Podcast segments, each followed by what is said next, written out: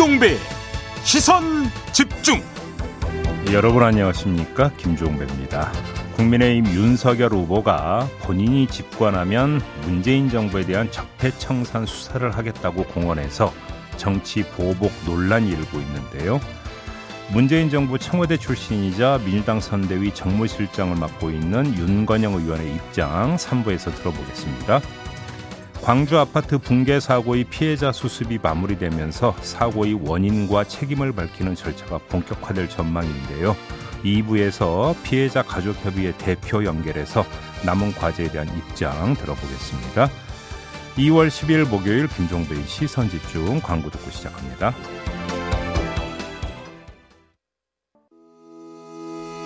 시선 집중은 촌철님들의 다양한 목소리를 기다립니다. 짧은 건 50원, 긴 건 100원인 문자 메시지 샵 8001번, 스마트 라디오 미니와 유튜브 라이브로도 시선 집중과 함께 하실 수 있습니다. 믿고 듣는 진품 시사 김종배의 시선 집중.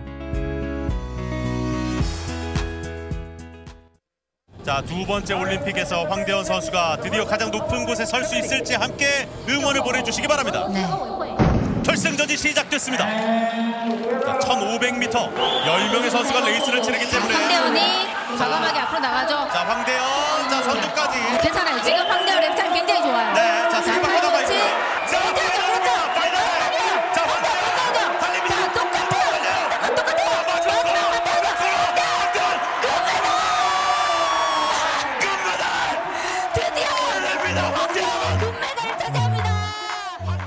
뉴욕에 뉴욕타임즈가 있다면 시선 집중에는 JB타임즈가 있다 촌철살인 뉴스 총정리 JB타임즈 네, 더마과 함께 시선 집중의 문을 열겠습니다. 어서 오세요. 네, 안녕하세요. 더마카입니다. 네. 이것이 쇼트트랙이다. 이것이 금메달이다. 황대현 선수가 어제 제대로 보여줬습니다. 근데 저 두 분 중계한 저 두 분 목 안 쉬었나 모르겠네요. 안상미 해설위원은 계속 네. 눈물을 흘려가지고 네. 예, 울컥해가지고 음. 나중에는 그냥 황대현 선수가 굉장히 일찍부터 1등 자리로 치고 나갔거든요. 음. 여덟 바퀴 남기고서. 근데 그게 체력적으로 굉장히 부담이 되잖아요. 음. 그래서 안상미 해설위원이 나중에 말하기를 나중에 한 바퀴 두 바퀴 남았을 때는 중계가 아니라 그냥 버텨야 한다 버텨야 한다 주문을 외운 것 같다고. 음, 근데 그렇게 그 말씀을 하시더라고요. 선수 이야기 들어보니까 그 실격 사건이 있고 나서 네. 더잘 먹고 더 잘 잤다고 했더라고요. 그러니까요. 멘탈이 야. 진짜 대단합니다. 멘탈 정말 갑 아니겠습니까? 네, 네, 정말 대단한 것 같고 예. 이렇게 해서 남자 1500m에서 금메달을 따냈고요. 음. 아주 단 한 번의 터치도 없는 그야말로 정말 깔끔한 레이스였습니다. 네. 음. 정말 이보다 더 완벽할 수는 없었고요. 치킨이 먹고 싶다 그랬었는데 네. 되게 간장 치킨이 좋을까 마늘 치킨이 좋을까 뭐가 좋을까? 본의 아니게 지금 빙상경기 연맹 단장님도 네 BBQ 회장님이셔가지고 크게 아, 그런가요? 쏘시지 않았을까라는 생각을 해보고요.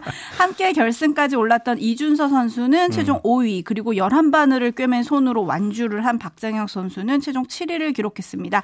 네. 두 선수도 정말 잘 해줬고요. 네. 여자 쇼트트랙 대표팀은 3000m 계주에서 결승에 진출했습니다. 네. 이 경기가 아주 명경기였는데요. 음. 마지막에 최민정 선수의 스퍼트가 정말 대단했습니다. 네. 결승전은 13일 일요일에 열리고요. JB 꼭 응원해 주시고요. 오늘은 피겨스케이팅 차준환 선수가 프리 프로그램에 나섭니다. 원래 목표는 톱10 진입이었는데 음. 올렸더라고요. 네. 톱5 진입으로 음. 이룰 수 있었으면 좋겠고요. 아이언맨으로 아마 많이들 네. 기억하실 텐데 네. 스켈레톤의 윤성빈 선수가 떠오르는 신예 정승기 선수와 경기에 나서고요. 음. 팀킴으로 유명하죠. 컬링 여자 대표팀도 강호 캐나다를 만나서 네. 오늘 첫 경기를 엽니다. 예. 자, JB타임즈 가시죠. 네, 저희가 어제 이 시간에 윤석열 후보가 이재명 후보의 배우자 김혜경 씨의 과잉 의전 의혹 등에 대해서 저한테 적용했던 것과 똑같은 수준의 엄정한 조사와 경위 규명이 있어야 한다. 네. 라면서 반격에 나섰, 나섰다. 이런 얘기를 저희가 전해 드렸잖아요. 예. 이 말에 담긴 의미가 뭐고 또 짚을 건 뭔가. JB가 조목조목 짚었었는데 예. 그러면서 어제자 중앙일보에 실린 윤석열 후보의 인터뷰를 아주 짧게 소개를 했었습니다. 음. 그런데 이 인터뷰에 실렸지만 미처 전해드리지 못한 이야기가 네. 어제 종일 논란이 됐는데요. 일단 오디오부터 듣고 이어가시죠. 문재인 대통령에 대한 정치 보복의 우려가 현실로 확인되었다. 국가적 위기 상황을 혼란으로 몰아넣는 망국적 분열과 갈등의 정치이다. 저 스스로 생각하기에 문제될 게 없다면 불쾌할 일이 없지 않겠습니까? 네, 상식적인 얘기인데. 네, 집권하면 적폐청산 수사를 하겠다는 윤석열 후보의 말을 두고 앞에 들으신 거는 우상호 민주당 선대위 총괄 선대본부장 얘기였고요. 뒷부분은 상식적인 일이다. 윤석열 후보의 말이었는데요. 네. 정치 보복 선언이냐 원론적인 말이냐. 제이비 어떻게 봐야 됩니까? 윤석열 후보가 뭔가 계산을 잘못한 것 같은데요. 제가 볼 때는.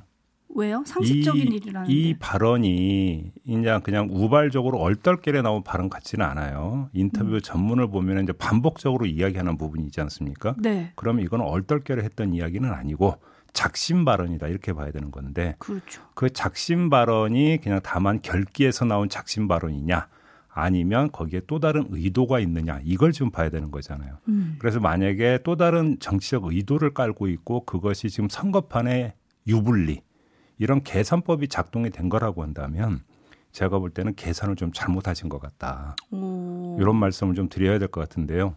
계산이 어떻게 잘못됐는지는 좀 조목조목 짚어야 되거든요. 네. 그거는 유튜브 연장 방송 천기 노설에서 한번 자세히 짚어보도록 하겠습니다. 네, 아껴서 청기누설에서 팍팍 알려드리겠습니다. 계속해서 시선 집중해 주시고요. 네. 아 그리고 윤석열 후보님이 중앙일보라는 인터뷰를 몇 번 하셨어요. 음, 네, 저희랑도 인터뷰를 좀 부탁드리겠습니다. 네. 뉴스와 분석이 함께하는 세이비타임즈 오늘 주목할 뉴스들 챙겨드리겠습니다. 첫 번째 뉴스 오디오로 먼저 만나보시죠. 이재명 후보 배우자 김일경입니다. 저의 부족함으로 생긴 일들에 대해 국민 여러분께 다시 한번 죄송하다는 말씀을 드립니다.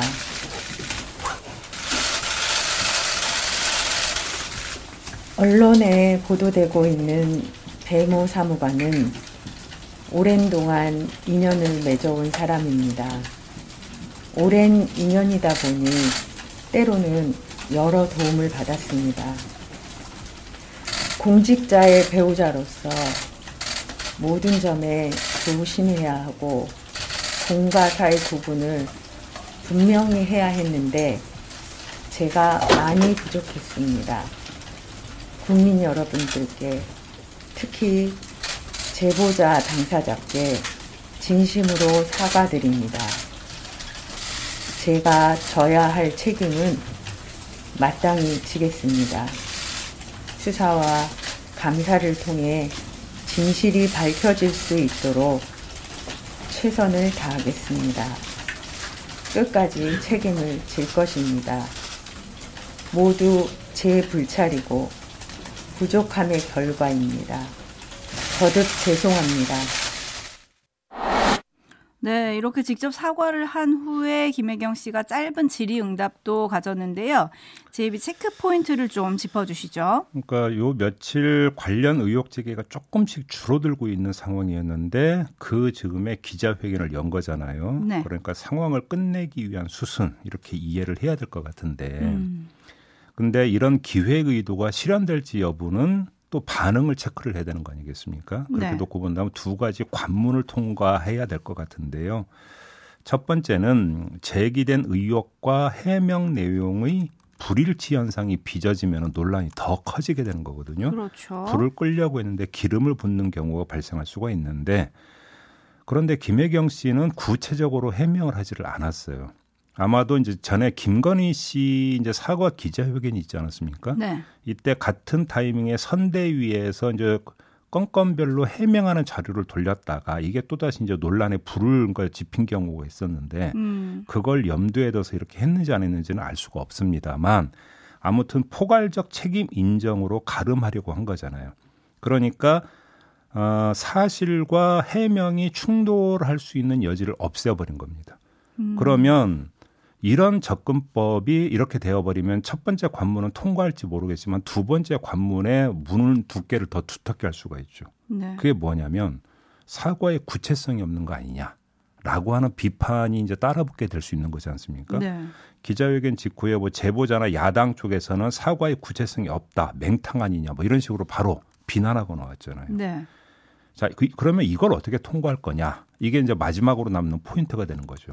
자, 그런데 문제는 이거는 어찌 본다면 김혜경 씨가 통과하느냐가 아니라 야당이 통과를 안 시켜주느냐 표현을 이렇게 바꾸는 게 더 현실적일 거라는 겁니다. 어허. 무슨 이야기냐면 또 다른 의혹을 제기를 하게 되면 허들이 추가로 설치가 되는 거죠.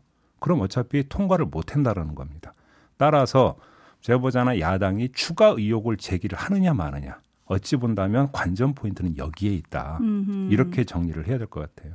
네, 지금 촌철님들의 반응도 좀 엇갈리는데요. 음. 일단 초롱이님은 진정성 있는 사과였다라고 평가를 해주신 반면에 네. 1592님은 뭘 사과하는 건지 뭘 반성한다는 것인지 음, 예, 이렇게 지적을 좀 해주셨고요. 예. 라라라님은 이번 대선 후보들은 다 양파인가요? 까도 까도.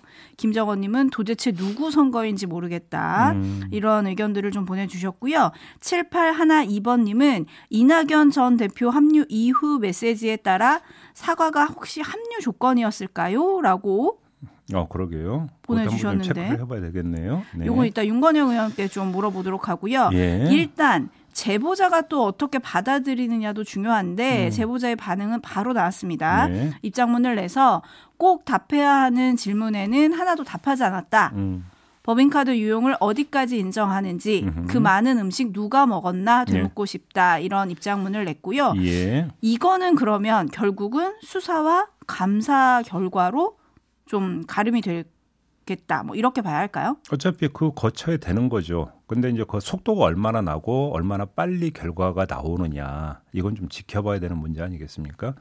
그래서 네. 이제 저는 조금 전에 이제 호- 허들을 추가로 놓느냐 마느냐라고 하는 점은 이제 그 포인트라고 제기를 했는데 통상 이런 경우에는 어떻게 되냐 바로 다음에 붙여버리거든요. 추가 의혹 제기를.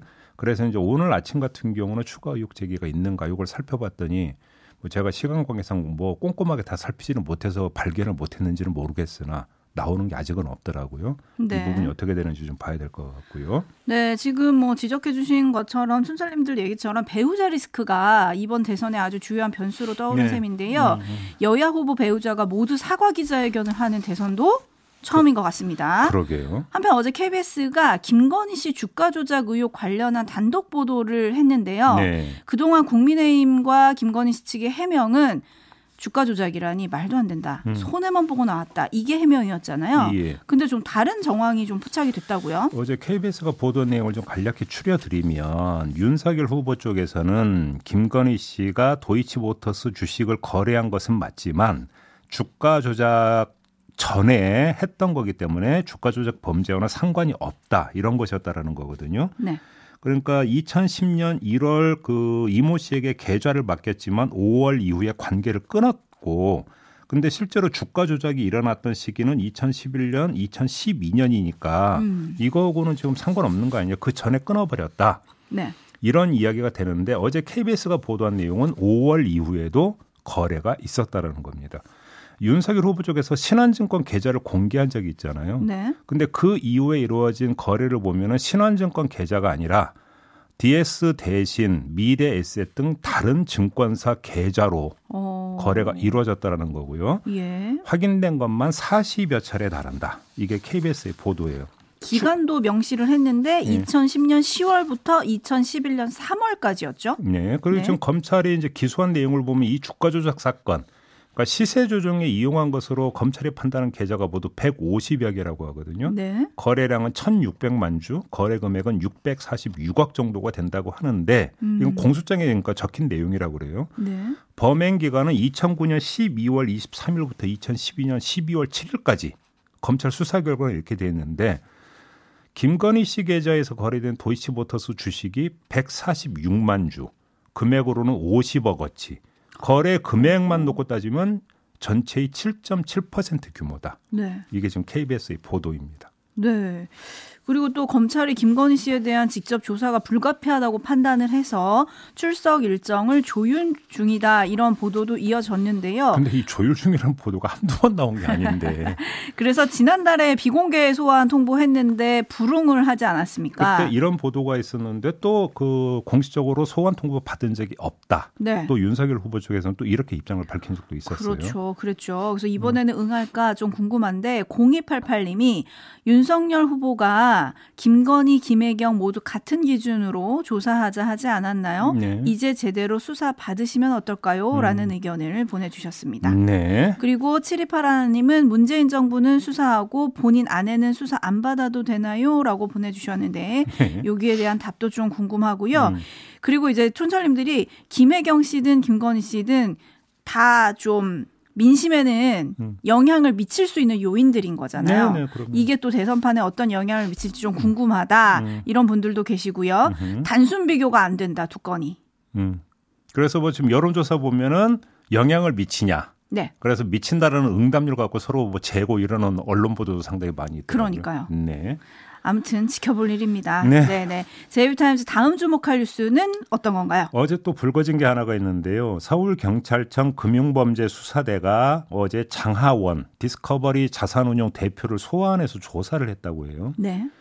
이 사람은 2016년에 디스커버리 자산운용을 만들어서 2017년 4월부터 은행과 증권사 등을 통해서 디스커버리 펀드를 판매를 했는데 2년 만에 환매 중단 사태가 발생을 했다고 합니다. 네. 이 때문에 발생한 피해, 그러니까 돌려받지 못한 금액이 2,562억에 달한다고 하는데요. 네. 문제는 장하원 대표가 장하성 주중대사의 동생이고요. 음흠. 장하성 대사도 2017년 7월에 60억 가량을 이 펀드에 투자를 했고 김상조 전 청와대 정책실장도 공정거래위원장으로 취임한 직후인 2007년 7월에 4억 원을 넣었다. 네. 이렇게 어제 또 SBS가 보도한 내용이 있습니다. 근데 이게 지금 사모펀드라고 하는 것 같던데 네. 그러면은 뭐 공직자도 투자하는데 문제가 걸리거나 이러는 거는. 아니죠. 예. 그러면 뭐가 문제인가요? 지금 크게 두 부분을 봐야 될 것 같은데요. 이 경찰은 펀드에 투자했던 유력 인사들의 리스트를 확보했다 이런 보도가 있거든요. 그러니까 어. 이른바 VIP 리스트를 확보를 했다라는 보도인데 네네. 이게 그러면 진짜로 이게 VIP 리스트를 작성을 했다면 작성한 목적이 뭐냐? 음. 별도 관리하면서 특혜를 주려고 했던 것이냐? 네. 이걸 지금 봐야 되는 거죠. 근데 관련해서 디스커버리 자산운용 측은 투자자 명단을 따로 만들지도 않았고 투자자 정보는 판매사로부터 익명 처리된 숫자로만 받았다. 또 이렇게 부인을 했어요. 어허. 이걸 했으니까 교차 확인이 필요한 점이다. 이 점만 좀 정리를 하도록 하겠고 네. 두 번째 장하성 주중대사와 김상조 전 정책실장의 투자 시점이 2017년 7월로 같습니다. 음흠.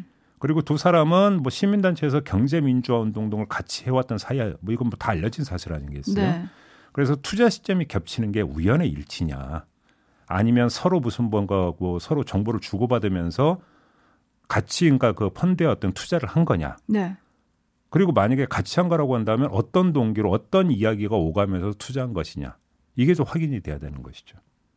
그렇네요. 그런데 이것도 여러분 수사를 통해서 밝혀져야 될 문제가 될 것 같고요. 그리고 어제 SBS가 이걸 단독 보도하면서 또 하나 전한 음. 게 살펴볼 점이 있는데 이들이 투자한 펀드 형태 에 좀 경찰이 주목하고 있다 이런 얘기도 있던데요. 엄밀하게 얘기하면 지금 장하성, 김상조 두 사람은 지금 그 형식만 놓고 보면 피해자일 수 있어요. 펀드에 투자를 했다가 돌려받지 못했다라고. 그렇죠. 지금 이게 환매 중단으로 엄청난 피해자들이 발생을 그렇죠. 한 펀드니까요. 피해자일 수가 있는 건데 지금 아, 어떤 의혹이 제기가 되고 있냐면 대다수 일반인 펀드 피해자들은 만기 전에 환매가 불가능한 폐쇄형 펀드에 투자를 했는데 그러니까 뺄 내가 빼고 싶을 때 뺄 수가 없는. 그렇죠. 네. 근데 그 일부가 이게 중도의 입출금이 자유로운 개방형 펀드로 보인다. 오. 이런 지금 의혹을 제기를 하고 있는 건데 네. 그러면 이두 사람이 정말로 개방형 펀드에 넣었고 그래서 혹시 환매 중단 사태가 발생하기 전에 뺐느냐? 근데 지금 장하성 주중대에서는 아니다라고 지금 부인하고 있다는 보도가 있는데요. 네. 일단 제일 먼저 이것부터 좀 확인을 해봐야 될 것 같아요. 네, 뭐 투자는 합법이지만 특혜는 문제니까요. 네. 뭐이 보도에 대해서 장하성 대사는 펀드 손실을 보전받은 바가 없으며 필요하다면 추가로 소명하고 조사를 받을 거다 이런 입장을 내놓기도 했는데요. 그렇다면 이제 피해자가 되는 거겠고요. 그렇죠. 네. 이것도 확인이 돼야 될것 음. 같고 6632님 교수하고 시민단체 활동하신 분들이 그렇게 돈이 많아요? 저만 바보같이 살았나 봐요. 네. 김미나님, 김미남님, 음. 재벌 해체하겠다던 장하성, 김상조의 민낯인가요? 라고 또 꼬집어 주셨고요. 네. 하이님은 보도 시점이 조금 묘하네요. 음. 혹시 검찰의 캐비닛 오픈인가요? 라는 의견도 보내주셨습니다. 네. 아무튼 수사가 진행 중이니까요. 좀 음. 지켜보도록 하겠습니다. JB타임즈 다음 주목할 뉴스는 어떤 건가요? 전북 임실군이 어제부터 모든 군민을 대상으로 코로나 신속 항원 검사를 시작을 했다고 합니다. 어. 그러니까 자가 검사 키트 3만 개를 미리 확보를 한 다음에 이걸 지금 무상으로 돌리고 있다는 겁니다. 오. 설 전후로 검사 키트 확보에 나서 가지고 한 업체와 계약을 맺어서 3만 개를 확보를 했다라는 건데요. 네. 그래서 이 확보한 3만 개를 군 보건 의료원을 비롯한 12개 읍면 사무소와 보건 지소에 비치를 해 놓고 무료로 어, 자가 검사 키트를 사용할 수 있게 그래서 신속 항원 검사를 받게 하고 있다라는 건데 임실군 그 마스크 대란이 발생한 적이 있었잖아요. 그렇죠. 이때도 마스크를 대량 구매해서 2만 7천여 명의 전체 군민에게 나눠준 적이 있었다고 합니다. 아, 그럼 임실, 임실 국민들은 이 키트 사러 돌아다니지 않으셔도 되는 거고 또 그렇죠. 자비를 쓰시지 않아도 되는 건데 발빠른 대처네요. 그렇죠. 이게 생활 밀착형, 주민 밀착형, 발빠른 행정 이렇게 평가를 해야죠. 칭찬받아 마땅한데요. 네. 근데 조금만 틀어보면 구상의 모순에 빠질 수 있어요. 만약에 그 기초단체가 다 이렇게 각계 약진을 해버리면 음. 어, 최종적으로 어떤 일이 발생할까? 지금 검사 키트 생산량에 한계가 있다고 지금 정부가 이야기를 하고 있잖아요. 네. 그러면 다른 쪽에서는 또 구멍이 발생할 수 있다라는 거잖아요. 이거는 다른 문제도 아니고 건강 생명과 관련된 문제잖아요. 음. 이렇게 놓고 본다면 이런 일은 전체적으로 놓고 보면 바람직한 일은 아니거든요. 아. 그러면 사실은 전국적 단위에서 전 국민을 위해서 종합 관리가 돼야 되는 거죠. 이 문제 같은 경우는. 그래서 이거는 지자체에게 이런 이야기를 하는 게 아니라 중앙 정부가 해야 되는 역할 아니겠습니까? 그래서 어제 손영래 이제 그 중앙 사고 수습본부 이제 반장하고 이야기를 할 때 무상 공급 이야기가 나왔잖아요. 저 인터뷰 어제 때 나왔죠. 예. 인터뷰에서 그래서 뉴스가 상당히 많이 됐었는데 네. 몇 시간 뒤에 뭐 이거 아이디어 차원이고 아직 확정된 건 아니다라는 또 이런 이야기가 있어가지고 먼저 이거부터 좀 빨리 좀 정리를 한 다음에 전체적으로 큰 틀의 계획 관리를 좀 짜야 되는 거 아니냐. 음. 중앙 정부에 촉구하고 싶은 게 바로 그겁니다. 네, 요즘에 품절이라고 붙은 약국도 굉장히 많고요. 음. 또 있어도 가격이 꽤 비싸다고 해서 예. 제2의 마스크 대란 조짐을 보이고 있다 이런 보도도 좀 이어지고 있는데요. 음. 552 하나님이 서로 문제 생기지 않게 자가검사 키트 생산이 충분히 많이 활발하게 이루어지길 기대합니다라고 뭐 보내주셨는데 생산량을 늘리면 제일 좋은 건데 이게 한계가 또 있으니까. 한계 물리적 한계가 있으니까 네. 음, 그게 문제인 거죠. 네, 요런 사각지대 좀 정부가 꼼꼼히 챙겨주셨으면 네. 좋겠습니다. 네 이렇게 마무리하겠습니다. 더박과 수고하셨습니다. 고맙습니다.